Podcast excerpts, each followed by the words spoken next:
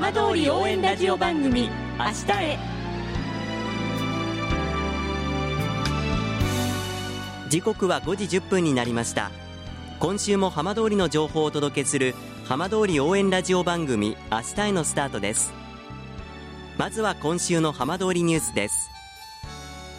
東京電力福島第一原発事故に伴う全町避難が続く双葉町は来年春を目標とする一部地域の避難指示解除の可否について年内にも判断します。今後町民の意見などを集約し今月中旬にも町議会に町の意向を示すということです。政府与党は東日本大震災の被災地域にある企業を支援する復興特区税制について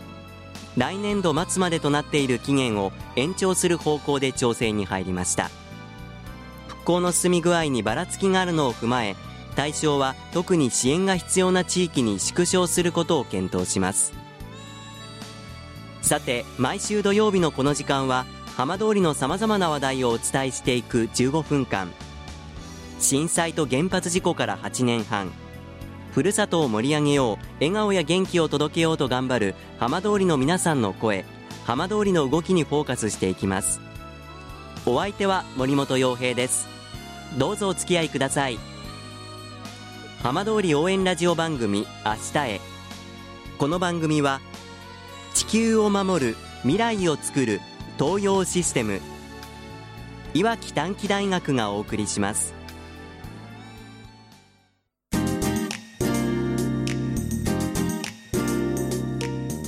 代わっては浜通りの話題やこれから行われるイベントなどを紹介する浜通りピックアップです。今日は先月のサッカー全国地域チャンピオンズリーグで優勝し来シーズンの JFL 昇格を決めた東北社会人リーグのいわき FC 田村雄三監督にお話を伺います。田村監督よろしくお願いいたします。よろしくお願いします。まずは JFL 昇格決定おめでとうございます。ありがとうございます。まあ、昇格が決まりまして今どんなお気持ちでしょうか？まあそうですね。あの正直にあのまあ嬉しいですしあのほっとしている部分もありますし。今回その昇格を決めた大会が全国地域チャンピオンズリーグでした。優勝された後はファンサポーターの皆さんとも直接交流をされたということですけれども、まあ、その時の様子はどんな感じだったんでしょう、はいまあ、そうですね、あのー、まあ、本当にたくさんの方が集まっていただいて、本当に皆さん笑顔でしたし、まあ、そういう笑顔を見たくて一生懸命やってきたので、ええ、まあ、よかったなというふうには思いましたけど、まあ、改めてここまでの道のりを振り返っていただきたいと思うんですが今の形のいわき FC が誕生したのが4年前でしたけれども、はい、当時は今のようなスケジュールでのこの JFL 昇格というのはどのぐらい想像していらっしゃったんでしょう？もともとその1年1年あのカテゴリーをということで考えてもいましたし、まあ、あの飛び級できる時もあったんですけれども、ええまあ、あの結果が、まあ、あのその時はあの出せなくて、えー、結果的に1年1年あのカテゴリーを上げていくっていう形になったんですが、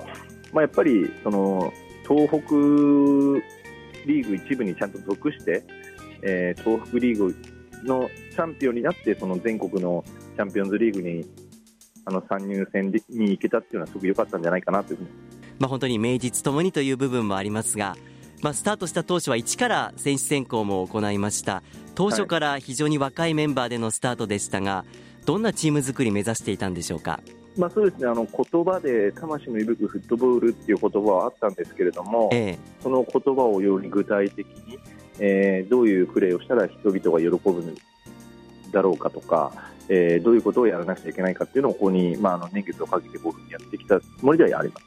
まあ、それが着実に一つ一つこう成果を出してきた、まあ、そんな感じも受けますが田村監督こう指揮を取られる中で実際にこう手応えを感じ始めたのはいつ頃からだったんでしょう？まあ、ずっと、まあ、あのトライアンドエラーで試行錯誤しながらずっとやってきたので、ええ。まあ、昇格したからって今が100%だと思ってないですし、はい。あの決して満足もしてないんですけれどもその最後のチャンピオンズリーグの1次ラウンドも含めて決勝ラウンドを戦った上で選手の成長をすごく見れたかなというふうに思って。ここまでで監督印象に残っている試合どの試合が一番インパクトがありましたか？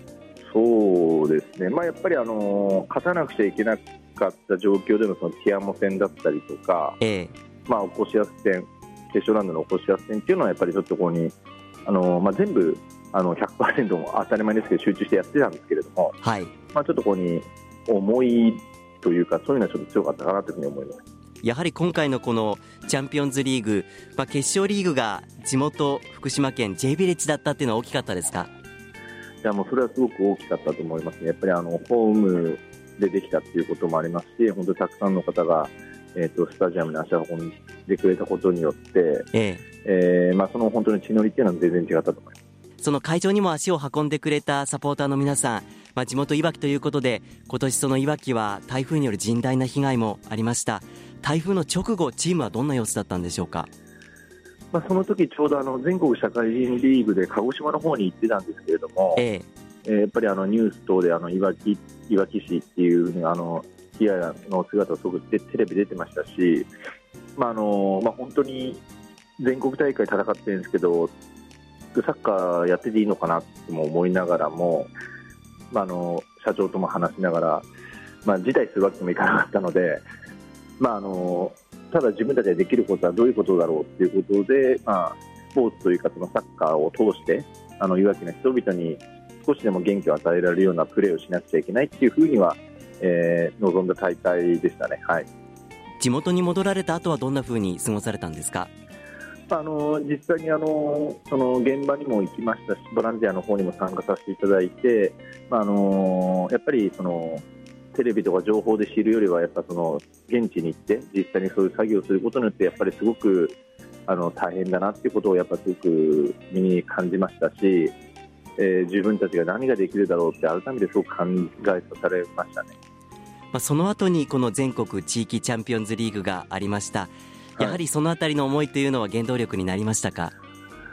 まあ、そうですね、もともと、えっと、復興から成長へっていうことで出来上がったチームでもありますので、ええ、まあ、やっぱりそのいわき市、まあ、いわきいわきの市民の方々が特に一方でこの苦しんでいるっていうことをやっぱ常にあの胸に置いて、えー、その人たちを少しでも本当に元気にさせなくちゃいけないと、それには自分たちのもう本当に100%、120%最後、試合終了のホイッスルが鳴るまでしっかりプレーしなくちゃいけないっていうふうには選手に言ったので、まあ、そういうのは本当に選手にすごく話が入ったかどうか分からないですけど、ええ、まあ、あのみんなすごくそういう思いは選手はすごく感じてくれて、